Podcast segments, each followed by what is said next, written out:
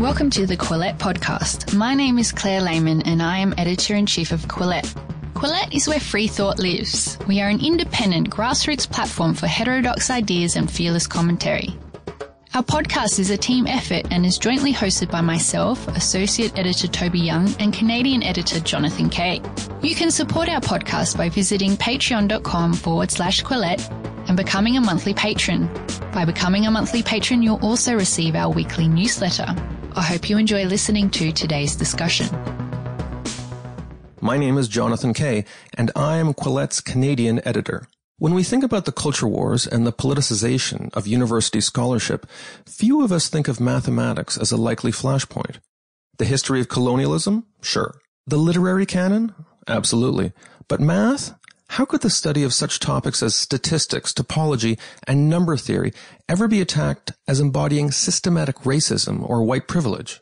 Yet a recent controversy involving retired Georgia Institute of Technology mathematics professor Ted Hill has highlighted that math can be every bit as controversial as evolutionary biology.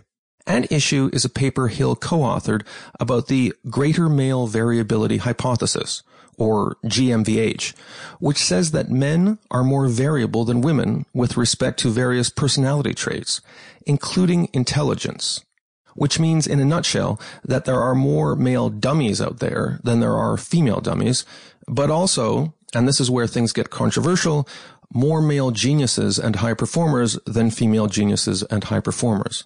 One can see how, in the current climate, defending this hypothesis would arouse controversy, even if the scientific evidence for GMVH is fairly robust. And in a recent article for Quillette, Professor Hill described the shocking lengths some scholars in his field appear to have gone to suppress his paper, up to and including persuading a peer-reviewed journal to remove it from its website after it had already been published. Professor Hill's Quillette article about the saga has garnered enormous attention and has been reported on by other publications. So last week, I phoned Professor Hill at his current home in California to discuss GMVH and the backlash he has had to endure. Here's our recording of that interview. Thank you for joining us, Professor Hill, and uh, thank you for being a contributor to Quillette. I just want to thank Quillette and you for the podcast, and uh, especially Jamie Palmer really helped me a lot with editorial. He's he's our editor uh, based in London, and yes, he's uh he's he's great at what he does. Before we get started, the article that you published, that was a scientific article, and then you published an article in Quillette about that process. The underlying subject was the greater male variability hypothesis. Could we start by you telling me, uh, in terms that intellectually curious lay people could understand, what the GMVH is? Sure, I'll give it a try. The greater male variability hypothesis essentially asserts that, generally speaking, the males of many species are more likely than females to vary from the norm in many traits. Of course, there's a lot of exceptions in species and traits, so it's just a general rule of thumb. So when you say traits, what sort of traits? Oh, you could have uh, blood parameters, you could have height, you could have uh, intelligence, say in humans, height, all kinds of things. So in, in, in species that are governed by the GMVH, males will exhibit greater statistical variability in their height than females. Yeah, I wouldn't say any species is governed by the by the variability hypothesis. Okay. No species is governed by it. There's, there's some that exhibit it for some traits, and some species, of course, exhibit greater female variability for different traits. It's just a general rule of thumb that in general, I think that's what Darwin said, in general, throughout the animal kingdom, males seem to vary more than females of the same species. And is there uh, a recognized evolutionary explanation for why this would be the case? As far as I know now, not because that's what I'm looking at. Darwin raised a question, why should it happen? And same question's been continued to be raised for the last hundred years. You say the last hundred years, but here we are in 2018, and we'll get to more of the details later. Okay, 150. I don't know whatever. but people people now regard it, at least in the context we're going to talk about, as being controversial. Is it the case that uh, GMVH is controversial among uh, among scientists who study the phenomenon? Uh, it's maybe some of the conclusions or applications are controversial. I've done a lot of literature research on it, and it looks like most of the research that's been done recently, say the last 25 years or so, is focused on human variability. And some some articles, some conclusions find greater female variability in some things. Some find greater female for one trait and greater male for another. But by and large, most of the most of the studies and almost all of the meta-analyses find generally greater male variability. Most of the studies in the last 25 years have been done on humans, but as far as I know, I'm I'm not a specialist in this field, and I just did research the best I could. Now, uh, the main controversy has come in regard to intelligence. I remember when I went to law school in the 1990s, one of the deans uh, said at a public forum, uh, we were talking about, you know, why uh, there might be more men or more than women in an incoming class. And he didn't use the term GMVH, but he cited this phenomenon uh, in regard to standardized test scores. And he said that more men are represented at the very high and very low ends of the spectrum. Uh, and I don't remember it being controversial. And yet I, I do remember Harvard president Larry Summers having to resign because he said something similar to that. Uh, was Larry Summers talking about GMVH when uh, when he had to resign from Harvard? Yes, that's one of the things he's talking about. I think he gave three reasons why there might why men might be overrepresented at the top universities in hard sciences. That's one of the reasons he said they could contribute. Uh, but on the low end of the spectrum, I suppose that could contribute to the fact that men might be overrepresented, say, in prisons uh, or negative outcomes. Right, and that's also correlated with uh, low intelligence, in my understanding. Now, can you tell me a little bit about why you, as a mathematician, decided that you wanted to write uh, a, a peer-reviewed academic paper about this subject? Okay, I'll be glad to. It's, I didn't decide to write a paper about it. Here's how it happened. Uh, these ideas really originated at a dinner conversation in my home here in California. And somebody brought up the uh, book, Why Aren't More Women in Science by Ceci and Williams. It was a new book at the time. And they had done mega studies and they concluded the major factor was preference, that women just chose to be in other fields. And several of the people at the table were highly successful women in STEM. One was professor of mathematics, professor of computer science. So this prompted a, a very, a very pleasant but civil discussion. And Ceci and Williams had also conceded that mathematics in particular requires a high degree of creativity. And at one point, somebody at the table, in a spirit of friendly debate, they suggested that majority of the very most creative people are men across disciplines, music, mathematics, art, and so forth. And another person at the table said, suggested this could be interpreted as being a very sexist remark. And I pointed out it also seems apparent to me that the majority of the very most destructive men are also, destructive people are also men. So no complaints from anybody and wouldn't consider sexist. So then I observed that perhaps men are just more extreme than women in many ways. And so after I started doing some simple thought experiments, just for the fun of it, just I'm a scientist and we're trained to just, if you think of it here, come across an interesting question, you think about it. Why might men be more variable, logically speaking? So at that time, I had no idea, did, did not know that Darwin had raised the same question. And there was a decent sized literature on something called the greater male variability hypothesis. So I came up with a few basic logical ideas and never meant to follow up on it.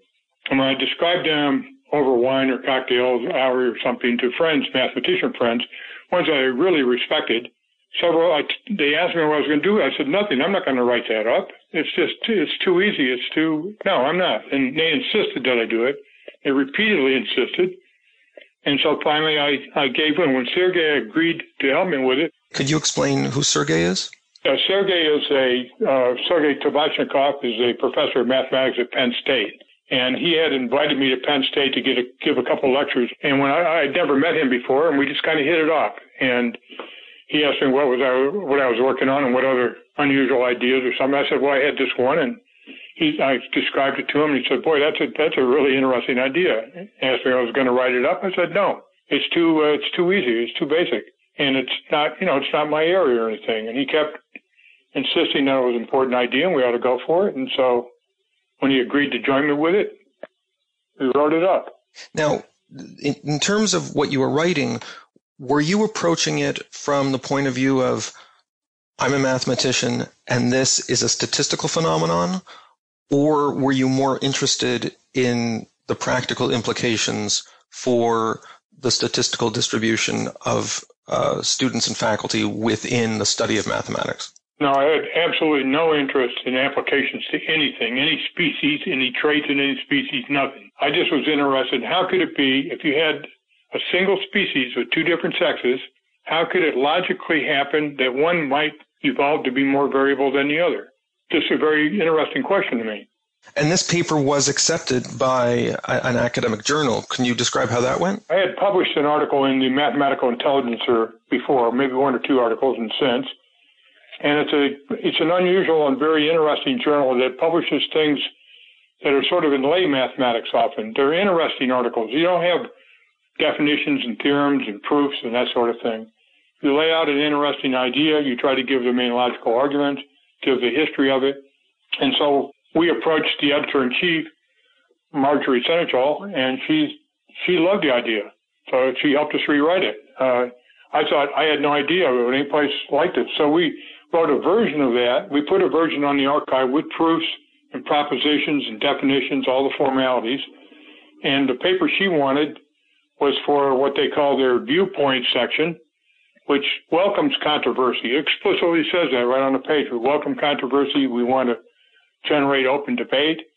And that's where she was going to publish the article. And it had no proofs in it, no real hard mathematics.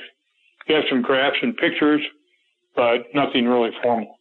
So she really liked it, and we had toned it down. We wanted, in fact, we intentionally kept it away from the human stuff. And she said, "You have to put something about Larry Summers in there. That's what everybody's going to think about when they read this paper." She said, "You got to make it so it's going to generate some open debate, so people get excited." So we rewrote it under her supervision and put some Larry Summers and other things in. And she helped us revise it several times and, and accepted it. Now, just to um, establish this, because I think it will be relevant for some listeners, uh, this is this is a female editor in chief of the Mathematical Intelligencer. Yes, it is. She's a professor emerita at Smith College. She's a very well known and award winning mathematician. She's a professor of mathematics and the history of science. She's extremely knowledgeable, absolutely fine person. And did the article appear? No, it didn't appear. It, she had to rescind it. She rescinded it. And what were the forces that were pressuring her to rescind it? Well, this came as a shock to us. So we knew uh, somebody had posted our article online. I guess my maybe Sergey did. He posted the copy of the accepted paper online on his website, and who knows who found out about it first. It was it's very much unknown. It's very much a mystery to most of us. When some people saw this, they immediately started complaining. Uh, they didn't complain to me, but people started harassing, his colleagues started harassing him. He was reported to the dean, reported to the diversity officer. Uh, people really treated him extremely badly. This is Sergey at Penn State? Yes. And so he was just harassed uh, unmercifully. And I heard there were complaints, uh, some complaints about it. They organized a meeting where they were going to invite him. He was going to be given 15 minutes to pre- to present our results, and they were and then they were going to read prepared statements about about the work. I mean, it's just it's almost uh, it's hard to imagine such a thing happening now. And so I wrote these the organizers of the meeting. I said I'll be glad to come talk to you, and they you know they brushed me off. Uh, they they said he should be able to do it by himself. And then I wrote them. I said if you have any any issues, any concerns, any suggestions, anything, any criticisms of the paper, please let me know. That's what we're in the business for. So it's still time to revise it before it gets published. And I wrote to three main people. They never answered me. And so these these people are at uh, Penn State, yes? Yes. When you talk about diversity officers getting involved, my understanding is that their complaints weren't about the the coherence of the ideas uh, or or the academic aspects of it, their complaints were about the the political implications of the paper. That's exactly right. When when there were absolutely no no uh, criticisms at all scientifically, and so when the editor in chief wrote us, she said, "With deep regret, I'm going to have to rescind this because I've gotten many complaints from concerned colleagues that say that have said that this may get picked up by the right wing press and hyped internationally." we we don't know exactly who said what or what was said, and so we we had no idea who was complaining about anything. Nobody complained to me, and I asked the main organizers to just tell me if you have issues with this. So I asked Marjorie again, uh, Professor Senechal. I asked her, let me make sure this is I'm clear on this. Were there any were there any criticisms about the substance of our paper? And she said, no, there weren't. It just just just uh, concern about the political implications. And then my understanding is that there was another journal that, that then offered to to run the paper. What was the name of the second journal that offered to run the paper? The second journal, well, I got an email from a fellow named Igor Rivin at Temple University, professor of mathematics. I never met him or been in touch with him, didn't know him.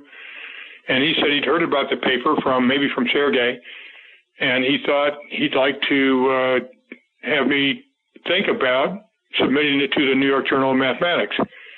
And I didn't know much about the New York Journal of Mathematics, and I looked it up online.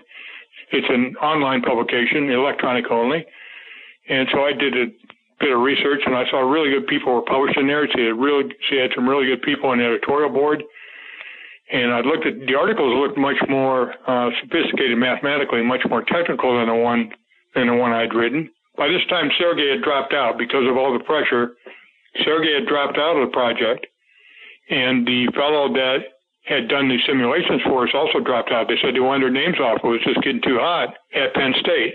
So the New York Journal said uh, they were very interested in it. And both the editor in chief, uh, the editor that contacted me, said he was very positive. He said the editor in chief really likes it. We'd like you to think about publishing it here. So I looked it up to do my homework on the journal. I thought, gee, this is interesting. Uh, uh, it's, it's extremely rare. I don't think it's ever happened to me before that a journal has asked me to publish a paper out of the blue. And so I said, I looked at it and I said, sure, I'll be glad to. I'll rewrite it and maybe more, a little more mathematically or whatever, and be glad to submit it, which I did. And they uh, refereed it very quickly. Because they had already talked to people about it before, so I don't think that was a that was an issue, and uh, published it online. So they published it online, but uh, having read your Quillette article, I know a very strange and surreal th- thing then happened. It kind of just sort of disappeared, like the things that disappeared into the memory hole in, in George Orwell's 1984. Exactly right. Uh, so it was published on November 3rd, and on November 6th, I think, a friend of mine, because many of my many of my friends had told me they really liked the paper. It was really interesting. So this is 2017, yes? Yes, 2017. So they they told me it really was, you know, uh, sort of uh, outside the envelope. You know, it was they were they were really interested in it, and it was a simple idea and seemed fairly logical. And some said the idea is simple but compelling, and so they were happy to see it. And then a friend of mine uh, called me from Atlanta, from Georgia Tech, and he said, "I looked up your article again, and it isn't there anymore." So I, I waited a few days, and I looked, and it wasn't there. The link was down. And I waited a few days and I wrote the editor in chief and I said, gee, the link's down. You know, what happened to the paper? And he said uh, he had been threatened by his editorial board that half of them, half of them were going to resign and they were going to harass his journal until it died. Now, I'd like to say a sad note right now is just two days ago, that editor in chief, Mark Steinberger, just passed away. And in his obituary, that's one of his chief scientific legacies, is starting the New York Journal of Math. So here was a journal that he started, was proud of, was his main legacy, and they were threatening by online harassment to shut his journal down, to destroy it completely. And and they said it wouldn't do me any good to have an article in a dead journal. So he was just uh, he was just beside himself. He apologized to me like crazy. We talked about it. He told me the absolutely nasty uh, correspondence he'd gotten about it and there were no there were no complaints at that time about anything mathematically. But the people making the threats to to destroy this journal uh, were they mathematicians? Well, I, I don't I don't have first-hand information on that. All I have is that from him, and I have the email from from uh, this professor at the University of Chicago that told him this has to be pulled immediately, and it's a pseudoscience piece of crap. And he threatened to resign, and I guess he did eventually. I don't know who else complained from what from what Mark Steinberger told me, it was more than just that math group that did. Now, if I could just retreat for a second and ask you a, a larger question, putting aside the the tactics you're describing, which do seem somewhat vicious, do you sympathize with the idea that the GMVH thesis could be used to to justify the exclusion of, of women from academia? I can see why people would think that, well, right wing media would seize on it as as as proof that there is no sexism. It's just that uh, there are fatter tails on the distribution curve for men than for women, so that's life. Can you see why that could be uh, troublesome for people? Well, I, I think the best way for me to answer that, I, I pulled out a quote here that was posted on the Quillette article, a, a reply yesterday. That's September 17th. So I just like, this is my answer to it. I think she said it better than anybody could. Here's a quote. As a female graduate student in mathematics, I downloaded Professor Hill's paper in order to read and support it. For me, it's not even a question of whether or not it's true, although a priori it rings true. Why am I not threatened by it? My success in the field so far has proven that no matter what the science may say, none of it disproves that I individually can succeed in mathematics. Isn't that what matters? So I agree with her completely. It doesn't matter what the numbers are. There's always going to be room for anybody that's good. There's going to be room at the, there's room at the top. I mean, there's only a few people that are Nobel Prize winners, but when you get down into the next category, a mere mortals like most of the rest of us, there's plenty of room for everybody. Just to uh, emphasize, there's nothing about the GMVH thesis that says anything about any particular individual. It's just the prevalence of extremes within the male and female populations, yes? Yes, but more than that, there's nothing about the GMVH that says anything about any particular trait of any particular species, period.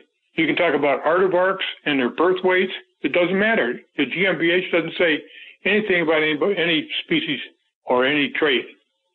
That's that's kind of that's given. It's just a general. It's a general theory. So where does your article stand now? Because you're in the weird position where it's it was briefly published by this uh, New York Journal of Mathematics and then unpublished uh, under all sorts of uh, hysterical threats from third parties. That's right. where is it now? Well, right now, uh, I don't know if you're aware of the mathematical archives, but it's a place where mathematicians, bona fide mathematicians, they check to see who, who you are and see what you've written can post an article. So if you, if you, Jonathan, have an idea in mathematics and you can write it up, you can publish there with almost, it's not vetted very much. It's just vetted a little to make sure it's not, uh, inflammatory or, or, uh, or completely wrong, complete garbage. And you can post the article there. And that's posted permanently. So I'd already had it posted up there six months before any of this stuff happened. Uh, for everybody to read. I got great responses. People people read the archives. They go on and if they're interested in variability or if they're interested in algebra, they punch in algebra and they see all the latest things that people put up about it. So a couple of advantages are it's permanent and and you can update it. So you can put in another version. You can revise your last one. So right now I have my ninth version because I've learned as I've gone. I didn't know anything about uh, genetics or biology before, and people corrected me, and I'd make improvements in the paper. And if, if people listening wanted to read the paper, I know that there's a link to it in uh, in your Quillette article. But if they don't have their computers open, what terms should they Google in order to read your latest version of your article? You can just Google invariability hypothesis. It's probably about the fifth or sixth hit. Do you use the acronym GMVH in your article? I don't think I did in that in that version. Okay. And, and the full name is Greater Male Variability Hypothesis. Um, right. If you Google that, even variability hypothesis, I think it'll come up. And you use your full name, Theodore Hill, as the authorship, I guess. Yes. Now, how long were you an, an active professor at the University of Georgia? Uh, a little more than 25 years. Did you ever see anything like this during your those 25 years? Never seen or heard of it. I've asked all friends and not just in mathematics in all areas. Nobody's ever heard of an article being published and then disappeared from the journal. 20 years ago, when people were first starting electronic journals, they thought this might be a problem. They realized that and they, they were a little worried about it and nothing happened until now. They realized that, you know, electronically speaking, somebody could get a new editorial board in. They could go back and look at something that was done in 19, in 2012 and just erase it electronically and put something else there theoretically that's possible. originators of electronic journals were a little worried about this, but it never happened. This is the first time I know of it. It's happened. Now, in your case, uh, you're a professor emeritus. You're you're not a full time working professor. How old was your uh, original uh, co-author, Sergey? Uh, was was he also retired, or is he uh, mid career? He's active. That's why one of the problems. He's a full professor. Uh, I don't know. I guess he's in his fifties. I'm guessing early sixties. He's he's a young fellow by my standards, and he was he and the other fellow that helped us they uh, helped us do the simulations. They're both full active professors. So, I mean, they can't take the heat. They don't want people coming around their office late at night and complaining about them being sexist or whatever it is. They just couldn't handle it anymore. They didn't want to take, they didn't want to take any more of it. And are there people who have, who have come to you privately and said, I'm sorry for what you've gone, gone through, but I can't support you publicly because of the, the climate? Absolutely. In fact, you can see a ton of those on the Quillette replies. They're, they're posting anonymously, a lot of them. They thank me for my courage. They say, oh, in fact, one of them said, it takes a retired person to stand up to this stuff. Please don't die. so, so uh, no, there's a ton of them. Look at the Quillette responses. There's over 500 of them now. Sure, there's some that are uh, there's some that are that try to beat on me or do beat on me or somehow or my co my colleagues, but no, most of them are really supportive. I got one today from an immigrant from Bangladesh. And she said, she thanked me for just standing up, standing up to the bullying. Now, you're, you're a big name in mathematics and you're retired and um, you can, I guess, say what you want. What do the rest of us do? Uh, like, what advice do you have for somebody who maybe even not in mathematics, but is an academic who feels that their research or publications are being undermined by nakedly political or ideological considerations. Well, I'm hoping that maybe a little exposure that this is getting will encourage them to speak up. I mean, if you're if you're really young, my advice is to go to go to a senior faculty member, go to a full professor, and ask for his or her advice and help. I mean, the the idea here that I hope will catch on will be that it's not a question of what's being said; it's a question of due process. It's a question of freedom of speech, and when these things are starting to disintegrate, let's say like in general society, a lot of us sort of think that's happening. When that starts to get into academics, then it's time to, you know, to stand up against it. And I think that a young person or, you know, an untenured person or a younger person, associate professor, if you don't feel like taking the heat yourself, that's very understandable, but let somebody know about it. Let somebody know about it. And then I think you'll find there's, there's very strong people with a lot of integrity that will recognize the problem and try to help. Do you plan on writing more about this issue, or do you feel like you've said what you had to say and uh, it's gotten a lot of attention? Maybe not in the way you intended originally, but it's probably gotten more attention uh, overall than you might have anticipated. Is, is, there a sequel to this, or do you feel you're just going to walk away from it? No, I mean you're exactly right. It's, if, if the Intelligencer were to just publish the first thing that they accepted, nobody would have heard about it. You and I wouldn't be talking it'd all be a done deal. I mean, it might have been a few people wrote a few rebuttals. That would have been it.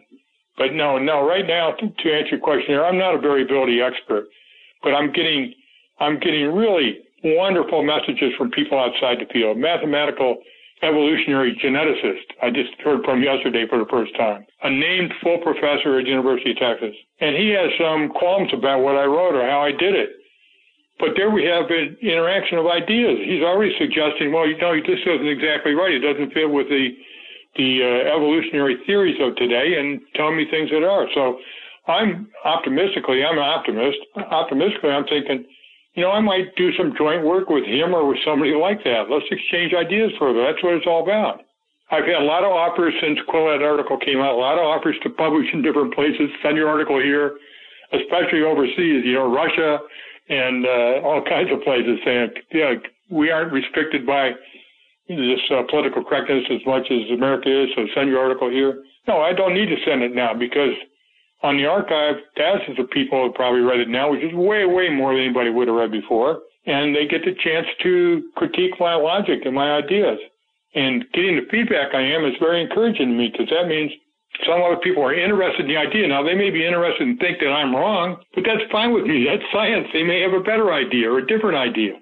So I'm all for it. I don't plan on publishing very much, but I'll be I'll be delighted to work with somebody or younger people or evolutionary biologists here locally where I am at, in California. So, well, I, I hope that uh, as you do meet more people who are interested in the field and you do publish more, uh, you will consider bringing your research and thoughts to the lay audience at Quillette because your article has made a big impression, and uh, I think a lot of our readers had never heard of the greater male variability hypothesis, and now they have, uh, thanks to you. So, thank you.